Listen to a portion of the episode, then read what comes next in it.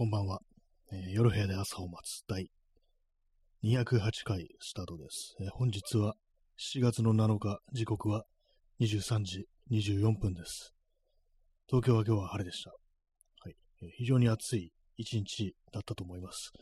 えー最高気温は何度でしょうか？私は33度は超えてるんじゃないかと思います。ちょっと今ね、ヤフー天気情報でこう見てみたいと思いますけども、えー35度ですね。最高気温35度。確かに、あの、この間の33度っていう最高気温のね、日があったんですけども、今日はそれより行ってるなと、そういう実感があったんで、まあ、超えてるなと思ったら、やっぱりその通りでしたね。ま4月の7日にして、こう35度を超えたと、超えたというか、35度というね、感じなんですけども、皆様いかがお過ごしでしたでしょうか。ちょっとあの、マイクの位置が遠いんで、少し、あの、微調整します。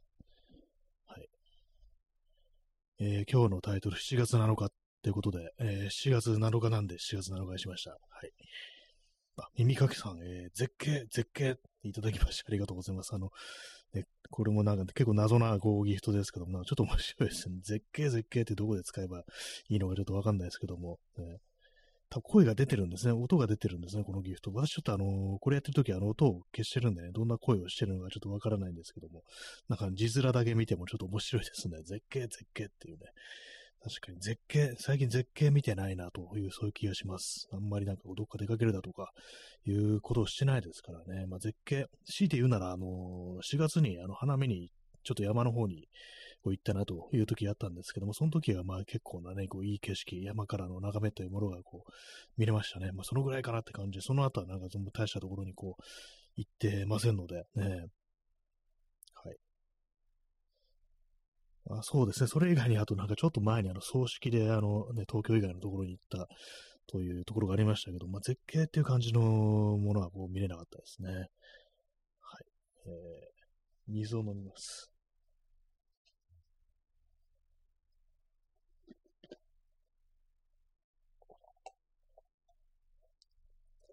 えー、チャンツさん、えーこんばんは。えーこんばんは、えー明日はスペシャル番組ですか？そうですね。明日は一応、あの、スペシャルというね、ことをあの考えております。今日もね、なんかあの、7月7日七夕だってことで、なんとかスペシャルとかでタイトル銘打ちたかったんですけども、いや、本当のスペシャルは明日だというね、ことになって、なってというか、そういうふうに急にこう思って、で、それでこう、7月の7日というね、なんか何のあれもないこうタイトルになったという感じなんですけども、明日はあの、スペシャルで行こうかなと思ってるんですけども、一切何の展望もないというか、何を喋ろうとか、そういうことは一切考えてないですね。まあ何をね、何をどう喋ればいいのかっていうね、こう感じですけども、ね。えー耳かきさん、ねスペシャルゲストに行きたい。そうですね。なんかこれはなんかこう、あれですね。私自身があの、下ろしてくるっていうね、可能性ありますよね。なんかこう、私に憑依させて、こうね、あの、誰かを呼ぶなんていうね、そんなのもありかなと思うんですけども、ね、そうするとあの幸福の科学になってしまいますからね。はい。あチャンツさん、わーい。ね、ありがとうございます。そして、ササトパンダのね、ギフトいただきましたね。今日にふさわしいギフトいただきましてありがとうございます。まあ、あの、何をね、何を喋ればいいのか全然こうわからないですけどもね。まあ、この一年を振り返るみたいな、あれから一年経ってどうだっていうね、どうよっていうね、なんかそんなこと話すのかなと思うんですけども、どうよも何もないよって感じですね。考えてみれば、まあ7月ね、あのまだ7月ですけども、この放送、ラジオトーク始めてから、もうすぐ4年目って感じになりますね。4年となれば、あれですよね、あの、あの4年前に生まれた子供がもう大体まあ中学生ぐらいになるっていうね、そのぐらいの時間が流れてきますからね。まあ体感で、私の体感でね、まあそんな感じになってると思うんですけども、まあ大したね、こう、長い時間やってるなというふうに思います。ね、2020年で、こう、の8月ですからね、始めたので、ね、2021年、2022年、2023年ね、そういうことになりますね。4年目に突入というかなん、というか、ね、こう、よくやってるなという感じですね。これのことによって私は何かを得たんでしょうかよくわからないです。まあ、あのちょっとね、あのちゃんとハキハキ喋るようになったなぐらいのね、まあそんな感じかなと思うんですけども、まあなんかね、そんなやってるんだと思うとちょっとびっくりですね。さっきあの、ちょっとマイクのセッティングをしてたら、なんかこう、ちょっとマイクアームの根元のね、あの、クランプであの机になんかこう、ギュッと締めてあるんですけども、それがちょっとずれて、まあこう、それをやり直してたんですけども、まあ別に特に何の意味はないんですけども、そういえばこれも、この機材みたいなものもなんか全然変えてないなというね、ふうに思って、なんかもう新しいもん買って、こう、なんならいい音で、こう、もう少しやってみるなんてことを考えてもいいのかなと思ったんですけども、まあ、せいぜいスマホを買い替えたいぐらいのことしかこうないですね。はい。まあ、明日がね、明日がなんかこう、なんかの日だ、スペシャルだってことで、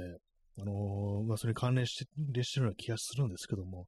昨日あれですね、あの、最近なんかちょっとね、あのー、なんかモデルガンを買おうかなみたいなね、お話をしてて、いきなり危険な話になってますね。思ってたんですけども、ちょっとあの、やめました。ね。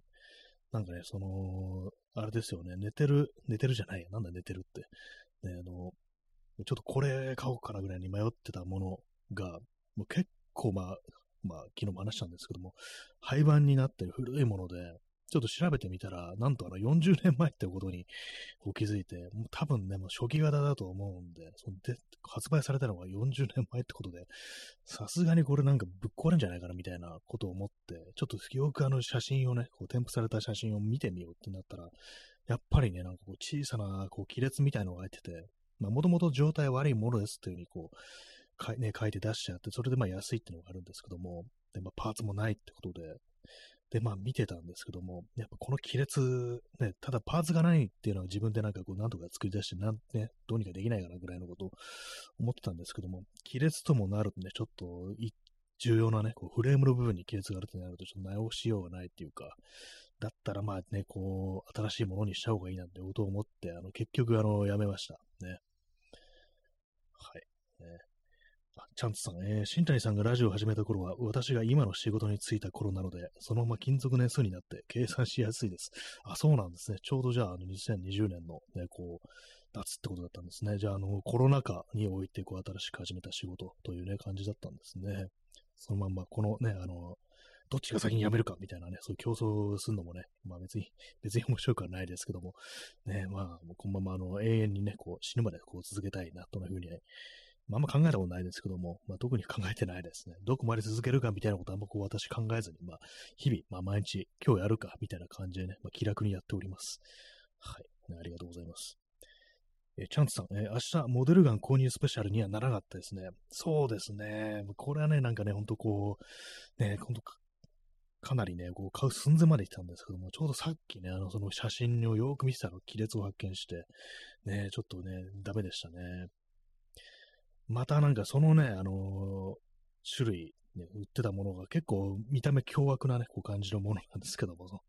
結構そのね、あの、手作りしました的ななんかこうワイルドな雰囲気を漂う武器なんですけども、まあそれもなんかね、含めてね、ちょっと明日のなんかこう スペシャルに関連してきそうだなみたいなことがこうあったんですけども、具体的にね、あの、な、なんの何を買おうとしてるって話を言わなかったのは、ここで話してね、あの、ライバルが増えちゃったら嫌だなと思って言わなかったんですけども、今こう、私辞めたからね、諦めたから言いますけども、あれですね、あのー、猟銃の重心と、あと肩に当てるストック部分を切り落としたって短くしたやつ。で具体的にはあれです、あのー、昔のね、まあ最近もありましたけども、マッドマックスって映画ありましたよね。あれのね、主人公のマックスが持っている銃と、それがなんか売りに出てたんで、思わずね、私も映画の小道具みたいなもんがやっぱりこう好きですから、ちょっと買おうかなぐらいのと思ったんですけども、やっぱり40年前はちょっと、ひび入ってるしな、パーツもないしな、みたいな感じの諦めたんでね、まあ、もしあの気になる方いたら、あの、検索してこれ見てください。ね、そのままなんか、確か、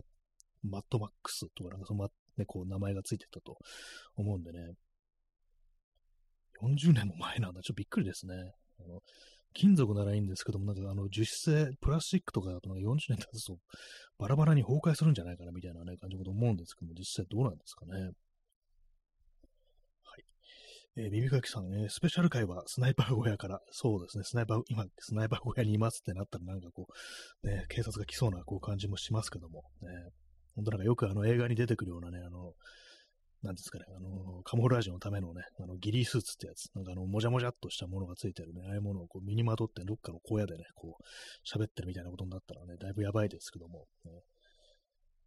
こういうこと言ってるとあれなんですかね、さすがになんか明日とかなんか変な人たちが来るんですかね、変な人たちというかなんかこう、某ね、あの、もう亡くなった人をなんかこう、愛してやまない人たちっていうとなんかあれですけども、信奉者たちがなんかこの放送に来てね、なんかこう、けしからなこと言ってやがるみたいなね、なんかそんなことになるのかなってことを若干想像しなくもないんですけども、まあ、あの、音声コンテンツってものは検索ができませんからね、分かったもんじゃないですからね。ちょっと咳払い失礼します。まあ、そういう感じで、あのね、こう、偽物のおもちゃの銃を買うのはやめました。ね。まあ、それをやめたってわけで、だだけであって、またなんかね、こう別なもんいいのあったら買ってしまいそうですね。なんかね。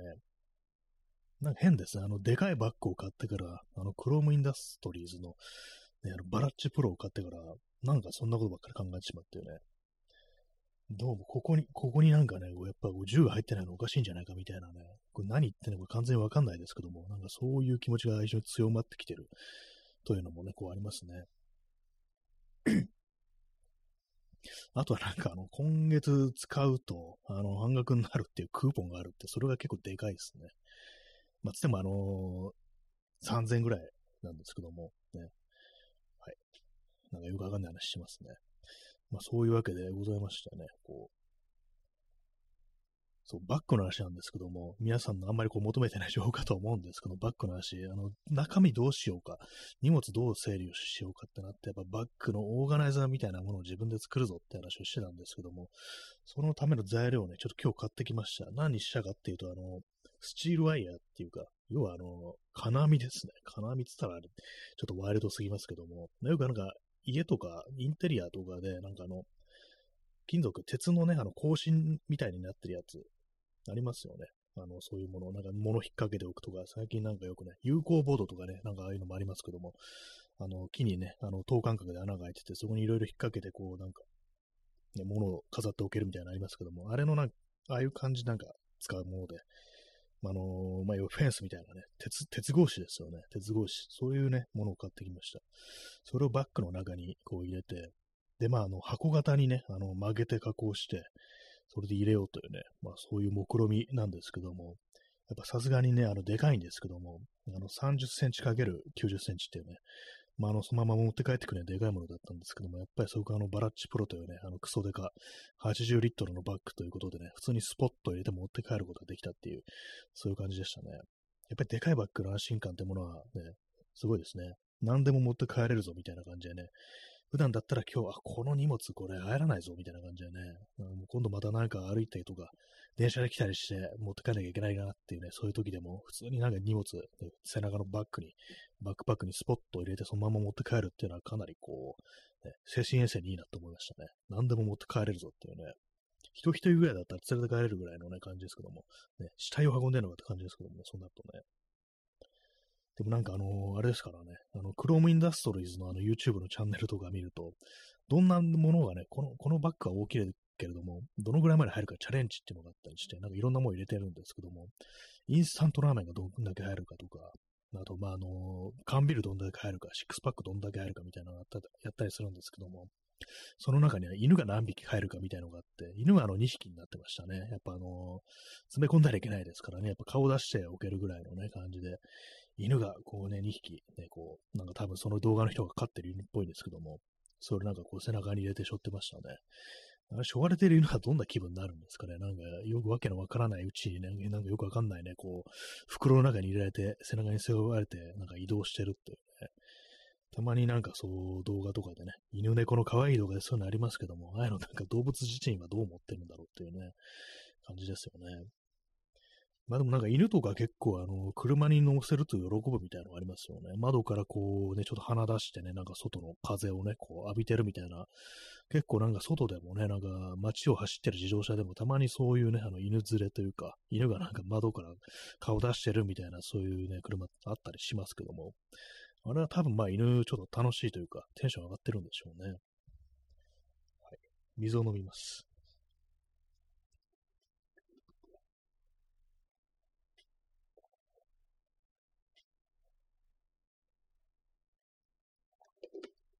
え、チャンツさん、えー、犬車、えー、見かけると嬉しくなります。あいいですね。犬車っていいですね。新しい言葉が生まれましたね。そうなんですよね。結構ね、あのいますよね。なんか。猫はね、あんま向こういないですけども、犬はね、結構そう首をね、顔出してなんかね、こう、外のなんか匂い嗅いでるみたいな子見ますけどもね、あれなんかこう見るとなんか目でやっぱりね、追ってしまいますよね。犬はいいよなというね、感じですけども。ね、結構まあ犬ね、あのー、あれですよね、近所歩いてつ思うんですけども、やっぱりあの入れ替わりがありますね。なんか、そういえばあそこの家の犬見なくなったなとか、ま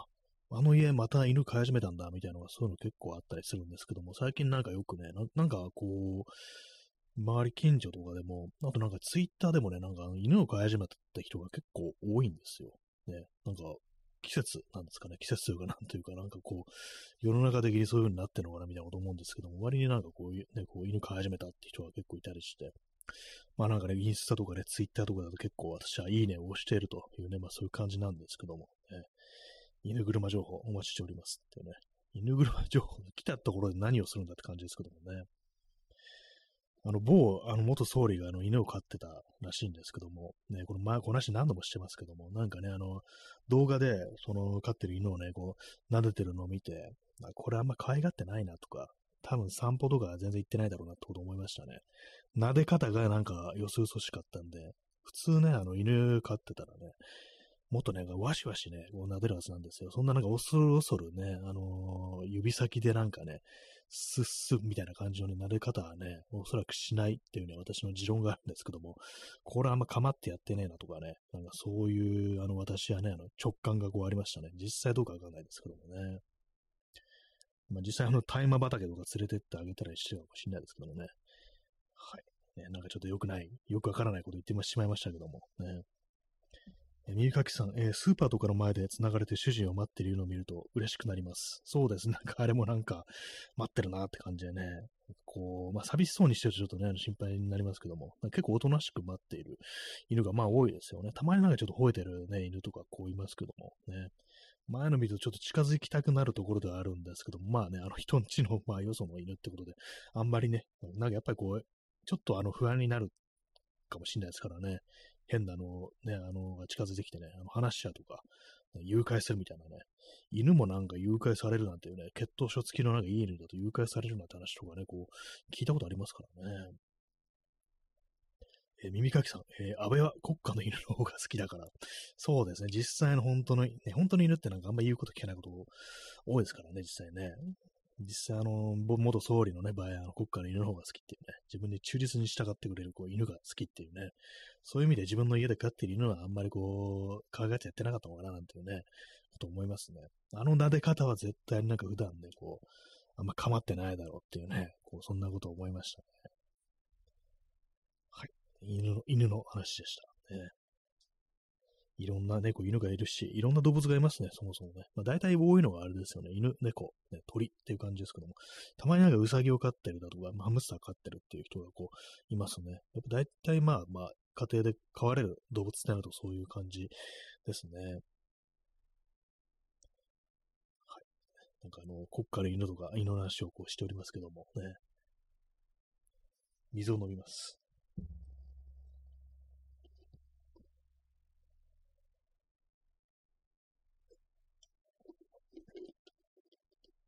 えー、耳かきさん、えー、エミュー飼ってる人がツイッターにいます。あ、そういえば、あ、いますね。なんか結構有名になりましたよね、なんかね。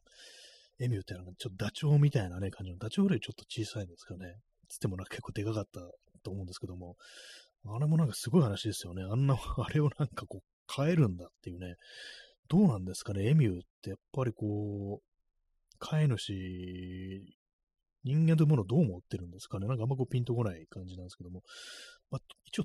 鳥なんですかね？あの、エミュー。ダチョウもなんか一応よよく考えたらあれなんだろうっていうね、結構不思議な感じですけど、飛ばない鳥ですよね。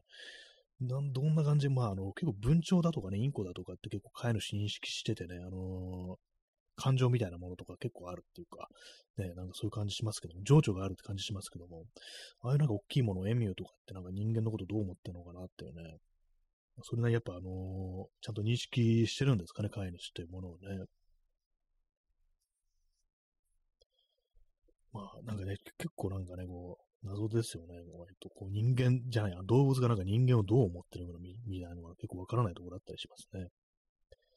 えー、P さん、えー、統一教会に飼われてたんだぞ。あそうですね。飼われてる側でもありましたね。そういえばね。なんかね、そうそう、統一教会ね。統一教会に非常、統一教会と非常に仲良かったね、こう、安倍晋三さん、元総理っていう感じでね、なんか去年のね、こう、今ぐらいにね、あの、撃ち殺されたっていうね、そういう時期ありますけども、ね、というふうに、こういうふうに語ると、なんか激怒する人たちがいるんでしょうね。何しろあれですからね、あの、現場にね、あの、殺害現場に、ね、こう、通り過ぎるときに一礼しないやつって切れてるような連中、ね、まあそういうのがいるわけですからね、恐ろしいですよね。しかし、統一教会というものがなんか未だになんかこう、まだのさばってるような感じっていうのがね、なんかこう、非常に、非常になんかこう、嫌ですね。私は昔からあの統一教会というものがこう、嫌いでしかなかったんですけども、なんでかっていうと、あの、私はもう新宿によくいるんで、新宿なんかにちょっと勧誘みたいなことをやってるっていうね、まあそういう噂を聞いたことがあり、じゃあ駅にいるあいつらは統一教会なのかと思ってね、なんか結構ムカついていたんですけども、ね、なんか、割と、そう、昔からその霊感商法っていうのもありましたけども、聞いたことありましたけども、なんかあそこにいるからあいつら嫌いみたいなね、なんかよくわからない感覚はね、ずっと持ってましたけども、なんか未だになんかこうね、大手を振って歩いてるっていう感じですね。あれを強してる人間がなんかたくさんいるとか、ね、いうのもね、なんか非常になんかこう嫌な感じしますね、政治家とかにね。はい。えー、時刻は23時45分ですね。4月7日、七夕、七夕って何ですかね。織姫と彦星が天の川で会う日っていうね、なんだそれって感じですけどもね、なんかよくわかんないですけども、ね、一年に一回しか会えないっていう、一体どんな罰を受けてるのかっていう感じですよね。なんかあんまこう、その辺の具体的な話はちょっと忘れちゃいましたけども、子供の頃にね、こう聞いた限りなんでね。まあでも天、天の川ってもの、なんかあれね、あの、目がいい人だと結構見えるなんていうね、こう、話を聞きますけども、まあ東京じゃ多分無理でしょうね。まあでもね、なんかあの結構、割となんか星見えるようなね、こう地方行った時とかね、夜空眺めてみることあるんですけども、わかんないですね、あれね、なんかね。やっぱりなんか望遠鏡とか、ね、あの天体観測用の望遠鏡とか使わないとダメなのかなと思うんですけども、ね、えチャンスさんね、他人のデート記念日。そういえばそうですよね。だからっていう感じしますよね。知らないやつどころか、なんか実在するしもしないようなね、人物たちのね、なんかこう、デート記念日っていうね、なんか謎ですけども、ね。まあ、この感じ、なんか遠距離でね、あの、なんかこう、交際をしてる人たちが、あの、年に一、年一しかね、会えないなんていう感じで今日盛り上がるみたいなね、そういうのがあるかもしれないですね。まあでも年一でしか会えないような関係ってなんだって感じですけどもね、なんか流刑されてんのかなみたいなね、どっか島流しになってんのかなぐらいのこと思いますけども、まあ、現代社会においてね、なんかそのぐらい、一年に一回しか会えないっていうようなね、ことがあるとしたら、それは人権が侵害されてるんじゃないかなと私は思うんでね、まずね、そうなった時、あの、ね、武器を持って立ち上がりましょうみたいな、こう無欠無責任なね、ことをこう、言いますけども、ね、まあとりあえず、まああの、ね、偽物の銃を買いましょうというね、話でございます。はい。えー、P さん、えー、左翼がリベラルの言うことを認めるぐらいなら装着したいカルトの首輪。ね、なんかちょっとあの、いいラップっぽくなってますけども、そういうのがありますよね、やっぱね。どうしてもね、あの、左翼がリベラル、ああいう連中の言う、ね、あの、言うこと聞きたくない。だったらね、なんか異様なカルトでいいやっていうね、なんかそんな感じになるね。壺をね、あの、大金で買わせてね、もう何億円ね、人々のね、こう家庭、家庭を潰すまで搾取し続けるみたいなね、そっちの方がマシだみたいなふうに思ってるね、こう、人間結構いるっていうね、その恐ろしさったらないですよね、本当にね。あんなね、こう、一人ね、こう、ぶち殺されてね、元総理がぶち殺されて、まだこんなものなのかみたいなことを思うとね、なんかこう、なんか嫌なね、感じですよね、本当にね。ね、耳かきさん、えー、なんかの豆知識で読みましたが、星の寿命を人間に置き換えると、織姫と彦星は7分に一度会ってる計算になると書いてありました。そういえばそうですね。なんかね、星はすごくそう、人間の寿命なんか全然長くない、短くないわけですからね。クソ長いわけですからね。そうですね。そう、7分に一応ちょっと会いすぎっていうかね、もう一緒にずっと住んでる敵のね、レベルですよね。もはやね、一年卓勝というか、なんというか、ね。確かに、ね、一年に一回じゃね、そのぐらいになるよっていうね、ちょっと面白いですね、その話はね。そっかっていうね、まあまあまあ、それはそれでこういいかもしれないですけども、ね。7分に一度なんかあのね、人間が我々のことをなんかこう祝福してなんか盛り上がってるぞみたいな、そういうふうに思ってるんですかね。まあ人間じゃないもののね、あの時間感覚というものはね、わからないですからね。まああの、ね、まあでもね、よく考えてもね、そうですよね。あのー、今なんかあのね、織姫と彦星というね、まあ、実在しない、まあ、星と、まあ、実在してるか、あの星というね、命を持たないものでありますけども、動物に例えるとね、なんか結構あの考えるところがあって、なんだったかな、あのー、犬の寿命をあの人間に換算するとどの頃ってありますよね。そうすると、あのー、犬、犬の1日はあれ、じゃあ人間の1日は犬の4日とかなんか聞いたことあって、なんかそれ考えるとね、なんかもっとなんかこう、そういうね、時間の濃密さみたいなものはね、念頭に置くと、もう少しなんかこう、やっぱりこう、ね、いろいろ可愛がってやんなきゃいけないのかなみたいなね、動物ってものはね、そう思いますね。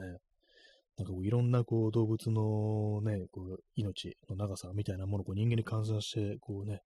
どのぐらいに値するのかと考えるね、なんかこう向こうからしたら、ね、こう、こっちからしたらね、ほんの1年と思ってても、向こうね、犬からしたら4年って考えるとね、10年一緒に過ごしたら40年、40年一緒に過ごしたらね、もう、えらいこう長さですよね。そう考えるとなんかね、こう、もっとね、あのー、ね、そういうこと考えながらね、こう、日々一緒に過ごさねばいけないのかななんてことはね、やっぱ思っちゃいますね。水を飲みます。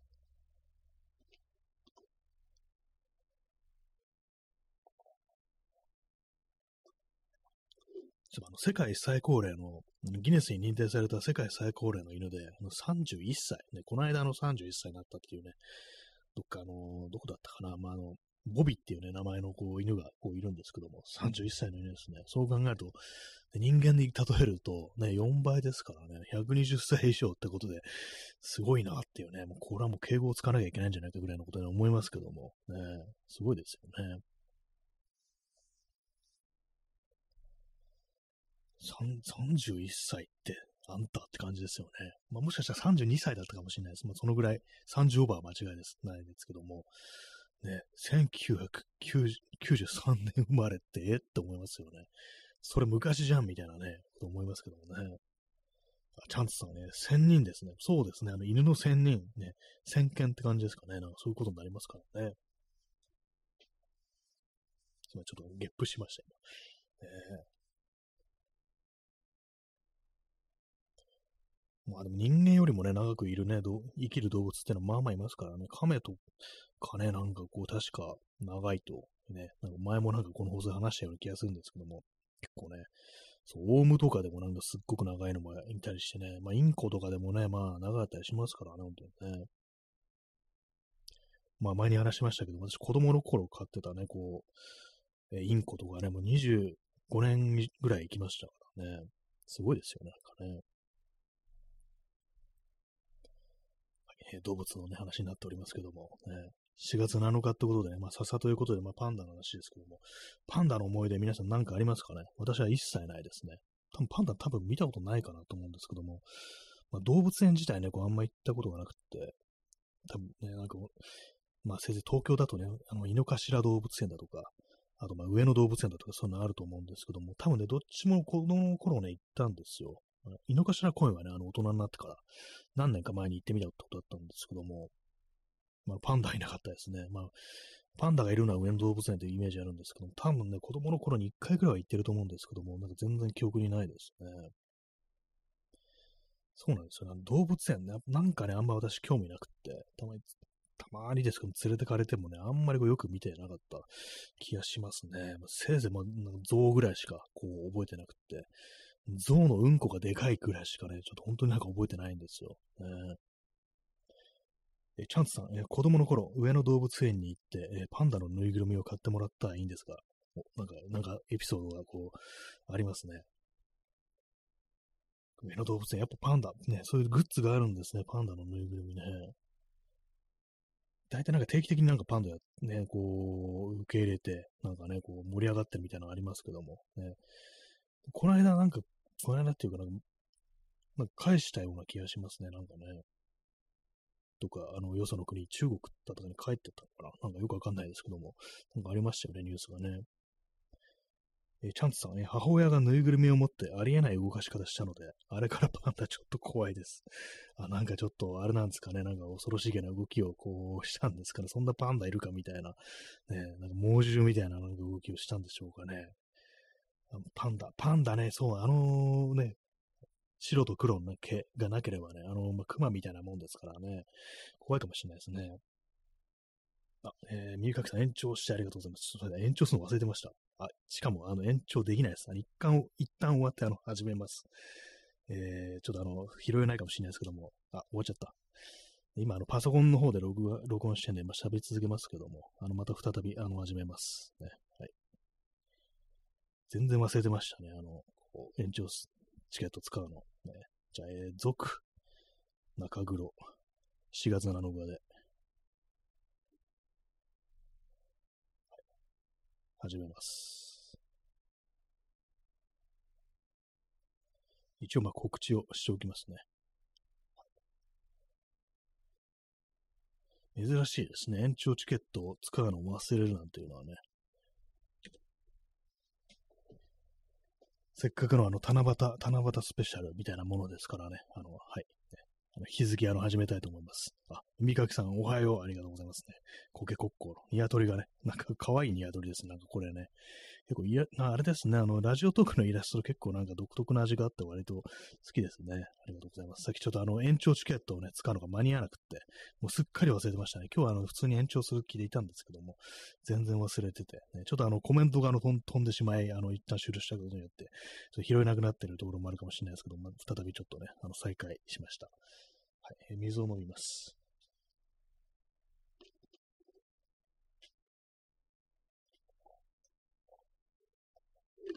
全然気がつきませんでしたね。あのー、このラジオトークってあの配信してる方には、あと2分で終了しますって、あの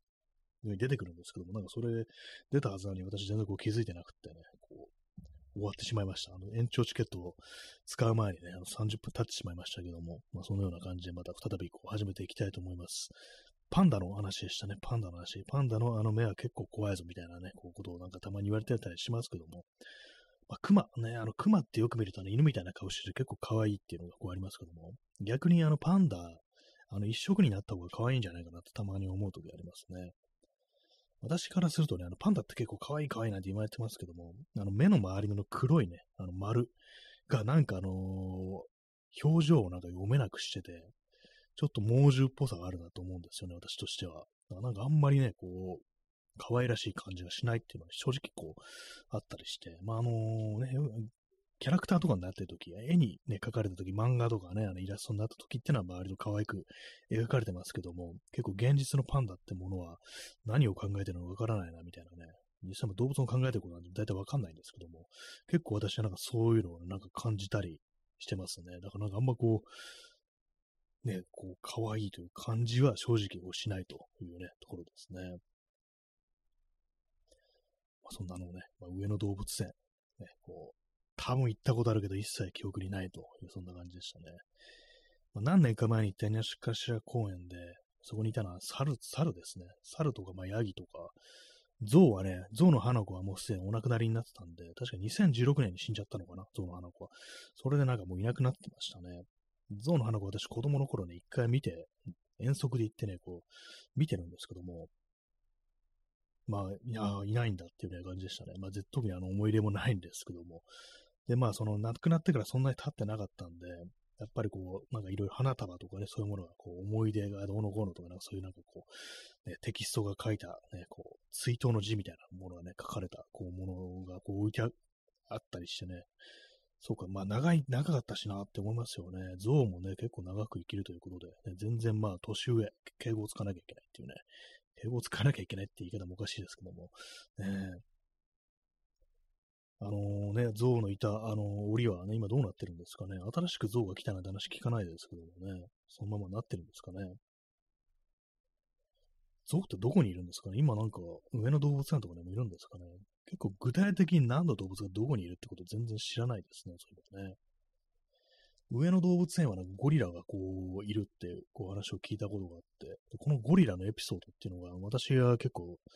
ね、あの、読んだり見たりしてる、あの、藤原信也っていうね、こう写真家の本に、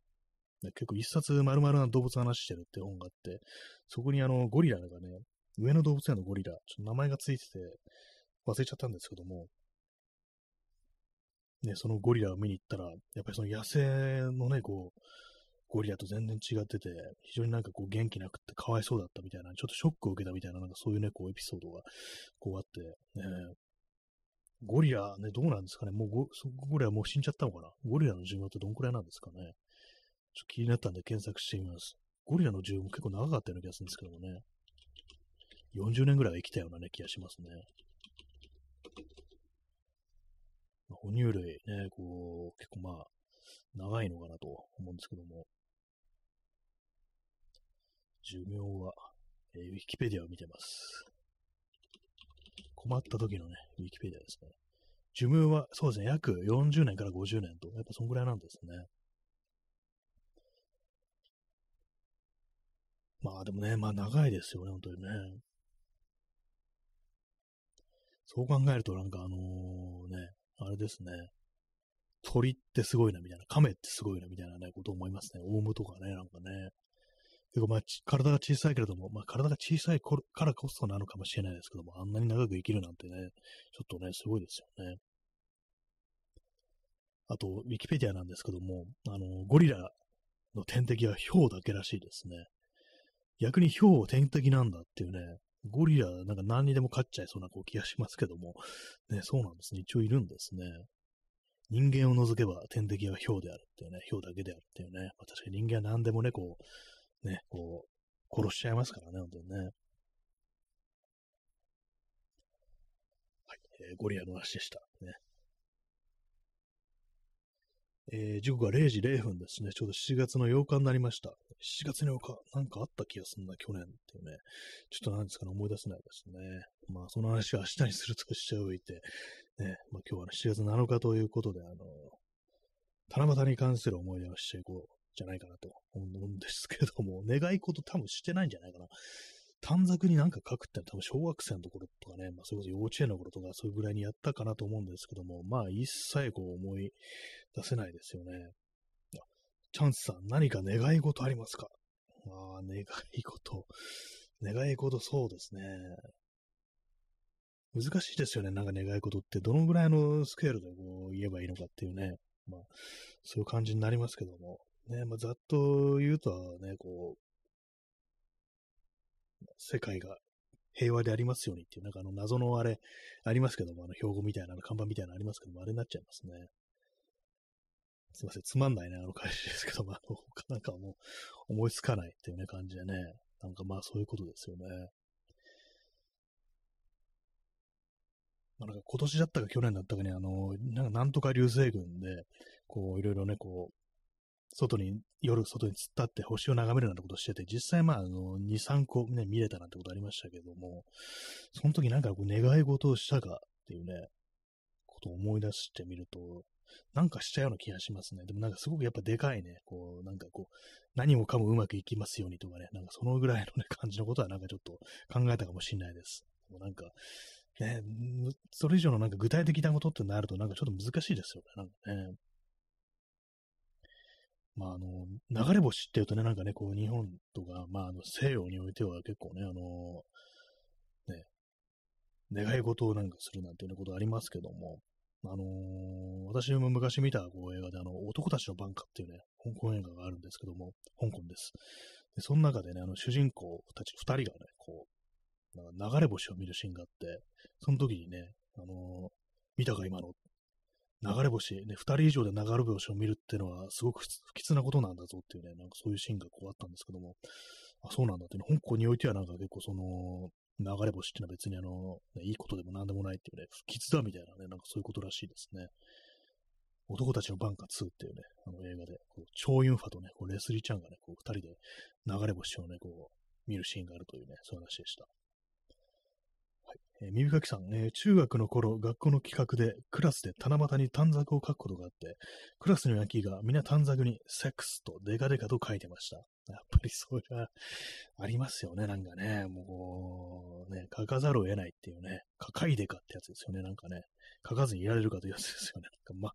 中学でもそうなんですね。書いたりしたんですね。中学、私が書いたりしてたのかななんかよく覚えてないですけども。で、まあ、小学生の頃なんかあったね、記憶があるんですけども。まあ、でも書きますよね。セックスっていうね。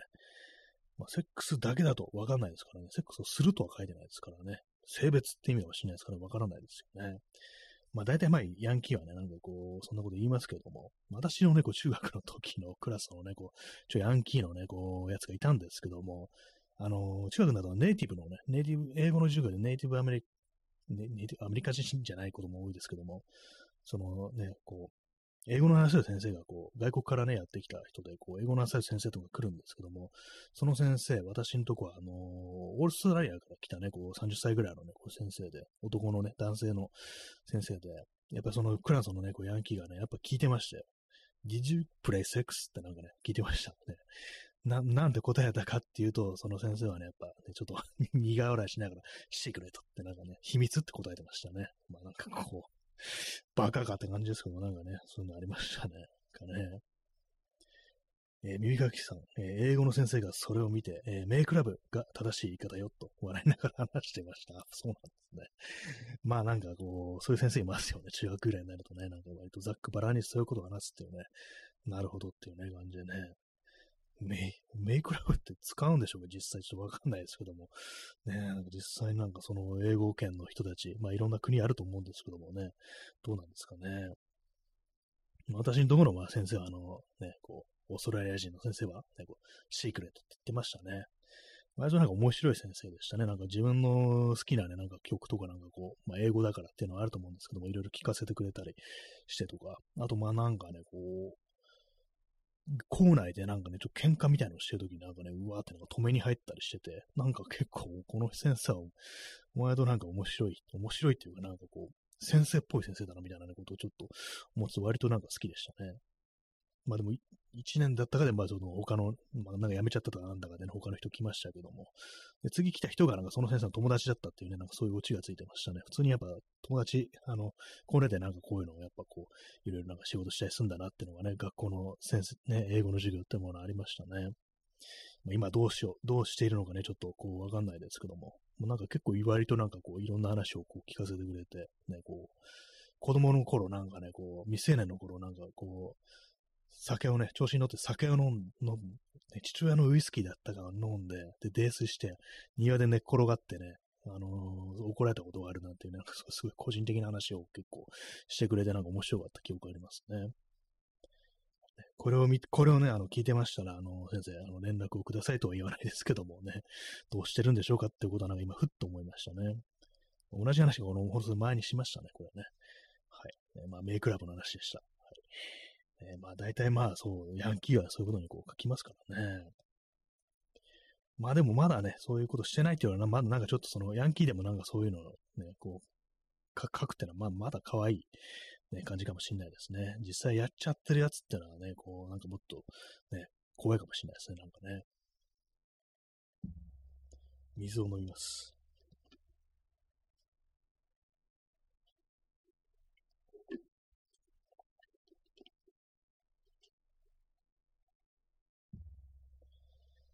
えー、時刻は0時6分ですね。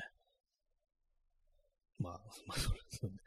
ねそう、合間合間にこう時刻を読み上げていくというね、そういうスタイルなんですけども、ね、願い事、ね、ささと来て、願い事と来て、ね、セックスと来て、そう来たらもうあとはね、もうあれですよ。ね、今、今、困りたい何も考えてないんですけども、ね、まあ夏、夏ですからね、もはやもう夏が始まるっていうこう感じですけども、ね、すごい今雑に、雑に今あの話をどっかに展開させようとしてるんですけども、まあね、な、4月ともなれば、あの、海の、海の日ってのがこうありますよね。強引ですね。あの、いつでしたっけ ?7 月のなんかあの、ね、3週目の月曜日みたいな感じですよね。昔あの4月20日だったんですけども、ね、あのいつかの頃からあの月曜日に休日持ってくるみたいな感じになりましたけども、海の話、海ね、海の話といえば、私あの子供の頃ね、あの、千葉の九十九里に行って迷子になったことがあるんですよね。なんで迷子になったかっていうと、なんかね、あのー、波口際に立って、あの、波がね、こう来て引いてきますよね。それで、まあ、の、足元のね、足の裏のね、こう、下の砂がね、ずーっとなんか動いていく感触っていうのがなんか面白くって、それでなんかこう、下をね、こう、ずーっと眺めてたんですね。で、眺めてると、なんかあのー、自分がなんかね、あのー、動いてるように錯覚するっていうね、実際にそこに立ってるだけなんですけども、なんかそう、足元のね、こう、砂がなんかザザーっと動いてるから、なんかこう、自分がその前、ね、こう、浮遊してるみたいな、なんか、こう浮いてるみたいな感じで、それでなんか移動してるみたいな、なんかそういう錯覚を覚えて、それなんか楽しんでて、で、そのうちなんか本当に動いてるような気になっちゃったんでしょうね。それでなんかね、こう、自分は遠くに来たと思って、その実際にはそこから一歩も動いてないのに、で、まあなんかね、あ、もうね、こう、家族のところに戻んなきゃっていうね、感じ、変な方向にこう行っちゃって、それでまあ、あのね、あの、まああれですよ、あの、迷子センターにこう、捕捉、捕獲されたっていう感じになりましたね。で、放送でなんかね、こう、親が呼び出されるというね、なんかことがありましたね。海の思い出でした。あとあれですね、あのー、トイレ、組取り式のトイレに落ちたことがあります。落ちたというか、まあ、片足がはまったっていうのがありましたけども、ね。なんで落ちるんですかね、あれね。なんか、まあ、それ私落ちたのはそれ一回だけなんですけども、落ちたというかもう片足はまったのが、ねあれ、それであの、履いてたね、方のね、あの、ビーチサンダル、あの、ね、トイレの中にあの、置き去りになりましたね、それでね。え、チャンツさん、え、あれ面白いですよね、リュウさんの錯覚。そうですね。やっぱみんなあるんですね。あれね。結構そういう話聞きますよね。ザーってなんかね、ズゾゾーみたいな感じで下が動いてくっていうね。私何年か前に、あの、やっぱ同じように千葉の九十九里にな行ったんですけども、やっぱりあの、ちょっとやっちゃいましたからね。この感覚面白いなみたいな感じでね。まあそうなったら日焼けでひどいことになったんですけども、あれはなんかね、やっぱ大人になってもちょっとやりたくなりますね。まあさすがにあの、迷子になるっていうことはなかったですけども、ね、ぱなんか海でしかやっぱこう味わえない、ね、ところですよね。あのプール行ってもわかんないですからね。やっぱ自然現象っていうものがね、こう、ダイレクトに味わえるっていうね、もうダイレクトに行くぞ、行くぞっていう感覚ですね。感覚ですねってよくわかんないですけども。ね、海の思い出、やっぱ迷子と、その、で、あれですよね、砂。ね。そして日焼け。日焼け大体まあ毎回ひどい目に遭うんですけども、まあね、まああの、前回ひどい、ね、あの日焼けでひどい目あったから私結構対策するようになってね、あの、アームカバーとか買ったりだとかね、本当帽子かぶね、こうかぶったりとかね、こうするようになりましたね。本当紫外線はもうこれ以上、ね、これ以上ね、あの、浴びちゃいけないって感じでね、こう、今日もちゃんとあの、日焼け止めを塗ってね、外出ましたね。えー、チャンツさん、えー、海行くとめっちゃあげるの、遮るものがないからなんですね。そうですね。やっぱり一切のこう遮蔽物ないですからね。街を移動してるときはまだあのなんかお店入ったりだとか、あとまあ建物、え高い建物があって、日陰があるっていうのがあるんですけど、海はなんかもうずっと一日中、ね、こう半日ぐらい、半日とはいかないですけど、まあ本当なんかね、5、6時間はずっとまあ太陽の元にいるぐらいのね、ことが当たり前ですからね。本当なんか終わっちゃうんですよね、行くとね。でもう次行くとしたら、ね、こう、本当にもう長袖で、の行きます、本当こう。足もね、全部覆って、ね、まあ、首筋とかはどうなんですかね。まあ、ああいうのもなんか結構その、ね、ラッシュガードみたいなのとね、首あたりまでちょっと覆ってくるのはありますけども、首から上ね、頭はどうしちゃいいんだろうっていうね、なんかあの、ウェットスーツみたいなものを着るしかないのかなみたいなね、あの、完全あの、まあ、甘さんみたいな、あの、あれです。あの、頭の部分までちょっと覆ってくれるような感じのね、こう、スーツみたいなのね、ああいうのを着るしかないですね。その前に海に行ったのが、もうやっぱもうだいぶ前で、本当にこう、10年以上前で、あれですね、その時あの、神奈川県の材木座海岸ってところに行きましたね。その時はね、あの、ただなんか海の方に行ってみるっていう目的で、全然そのね、海に入れるような、ね、ものを持ってなかったんで、海パンとかそういうものは一切持ってなかったんで、なんかこう、砂浜を歩くだけでね、こう、終わったんですけども、やっぱりなんかあのー、あれですね、なんか浮いてるなみたいな感じになりますね。普通の服着てね、あのその浜歩いてるってなるとね、なんかこう、周りみんななんか海入る気満々でこうね、いるのがこう、そういう感じでね、普通になんかこう、あれでした。その頃はなんかあれでした。あの、ハーフパンツとかも履いてなかったんですよね、私。謎にね。長いね、こうパンツとかこう履いたりしてね、なんかこう歩いてる、ね。普通にスニーカーとか履いてるみたいなね、そういう人間がいると、なんか変だな、今自分ってことはね、思った、そういう記憶がありますね。海の思い出。まあ、そのぐらいですね。そう、あれですね。海行ってあの蜂に刺されたことがあるという話は前にしましたね。キャンプみたいなことをして、そしたらなんかね、こう、蜂がこうやってきて、ね、こうしかもね、その時半ズボン、子供だったから半ズボン履いてたんですけども、あの、普通になんかね、ズボンの中に入ってきて刺されるっていうね、まあ、毒のない蜂だったんでよかったんですけども、なんかあれはひどかったですね、なんかね。他は何ですかね。やっぱり私の記憶、本当なんかね、日焼けの 日焼けで後悔するっていうのはすごく多いですね、やっぱりね。まあ今ぐらいの時期もなんかね、こう、やっぱあれですね、アームカバーだけじゃなくて、普通になんか常にこう長袖着てるぐらいの感じの方がいいかもしれないですね。結構まああのね、お店行くとかね、あの、コンプレッションシャツみたいなのありますからね、運動するときに着るようなやつ、ね、ああいうものなんか普段から着てた方が多分いいだろうなと思うんですけども、なんかやっぱこうめんどくさくってね、こうまあ、あの、せいぜいアームカバーぐらいのね、感じにしてしまいますね。結構あれなんですよね。こう今ぐらいの時期って、やっぱこう、汗をかいてベタベタになるんですけども、あの肌が露出してる状態で汗かくと、そベタついて気持ち悪いんですけども、こうアームカバーとかしてると、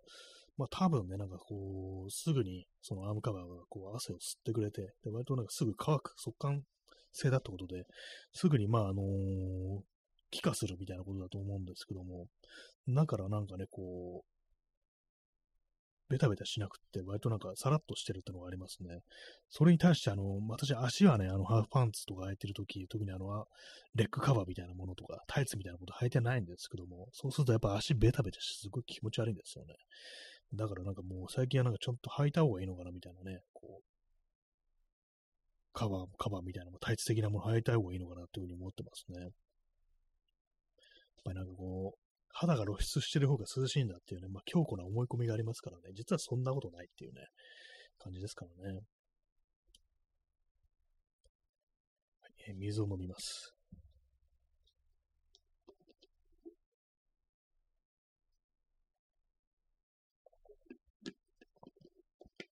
でもあれですね、今日、まあ7月ね、こう、もう8日になってしまいましたからね、ほんとなんかこう、早く、早く、あのー、銃をね、偽物の銃を買わないとなっていうふうに思ってます。ね、なんか変なこと言ってますけども、ね。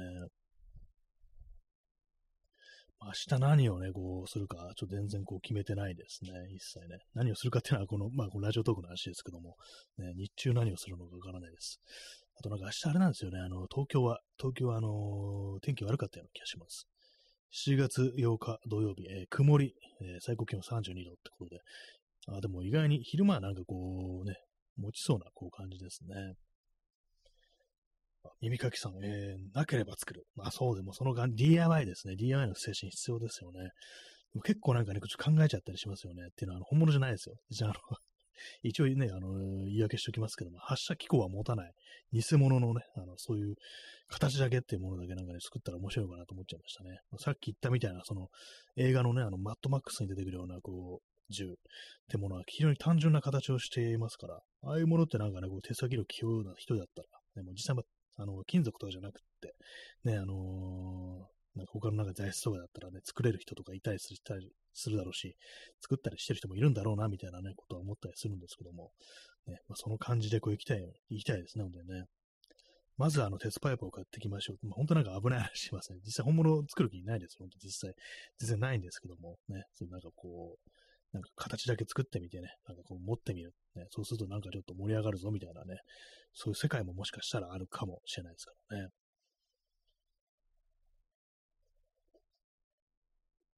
とりあえず今私がこう作ろうとしているものは、あの、あれですね。ま、今日買ってきたあの、スチールワイヤーをこう曲げて箱型にするっていうね、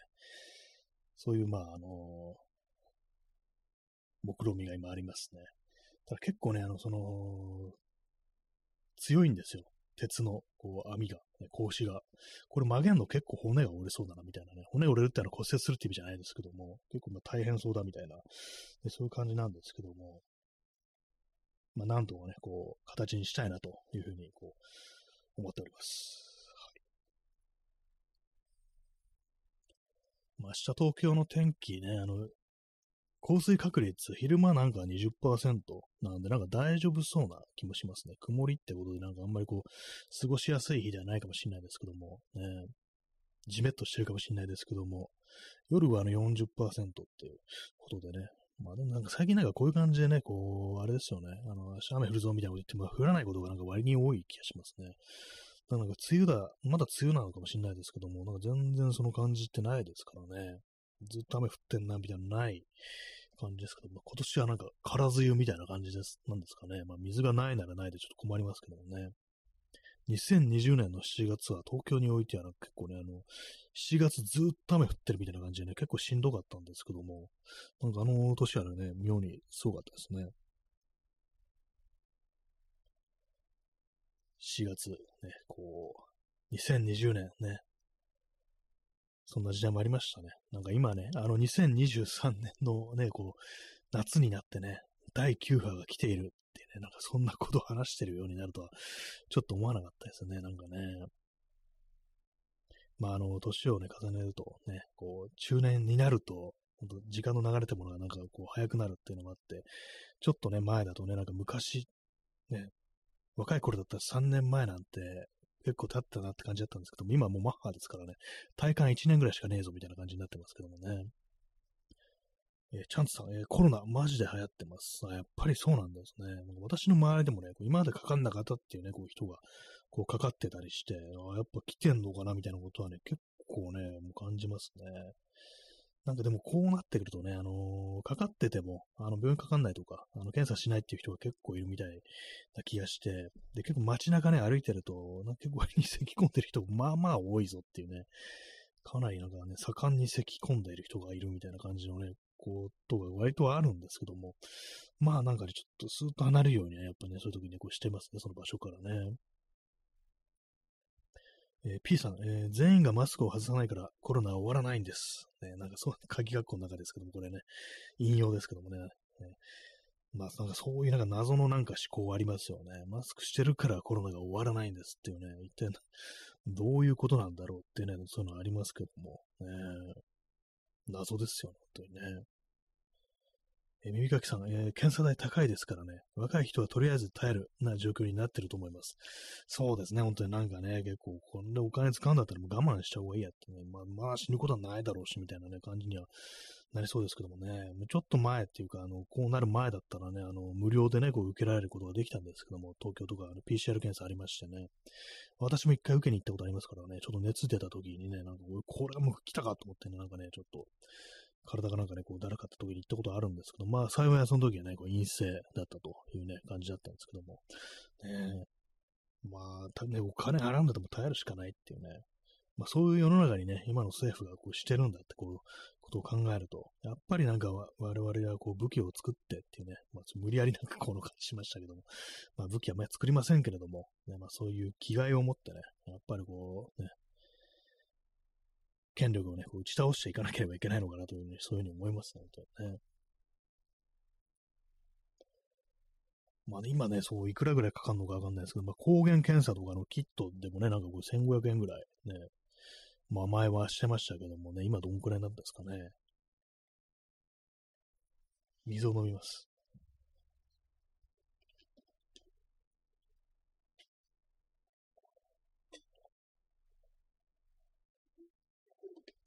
ね、まあ、そんなあの、花金のね、あの、七夕の夜をね、こう、七夕の夜スペシャルをお送りしておりますけども、えー、耳かきさん、えー、最近の反マスクの一派にワクチンを打った人からワクチンの毒が移るから、現在我々はマスクをつけなければならないというのがあるそうです。なんかいろいろこじれてますね。反マスクの人が、あの、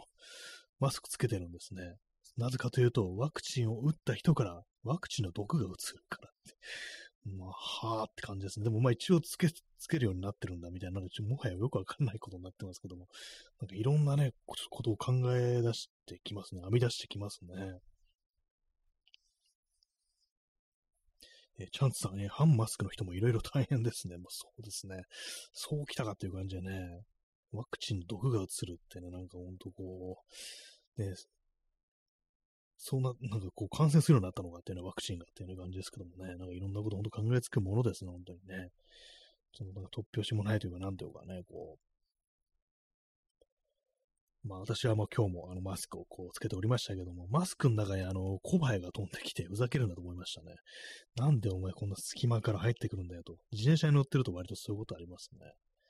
私のマスクの中で死なないでくださいというね、ご気持ちでしたけどもね。まあでもなんか夏にマスクつけるの本当慣れましたね。そんなに苦しくないですね、もはや私の場合は。ねえ、なんか慣れちゃいましたね。まあ、実際マスクつけてるとあれですからね、特にあのー、排気ガスとか吸わなくて済むんで、まあメリットもまあまあこう、あったりしますね。喉がいがらっぽくなるとか、そういうことがまあなんかなくなりましたね。自転車長時間乗った後とかね。はい。ね、まあそんな感じで本日ね、あの7月7日、七夕スペシャルと言いながらなんか変なね、変な話ばっかりしてたというね、そんな放送でしたですけども、いかがでしたでしょうか？まあ明日は一応なんていうかね、こう、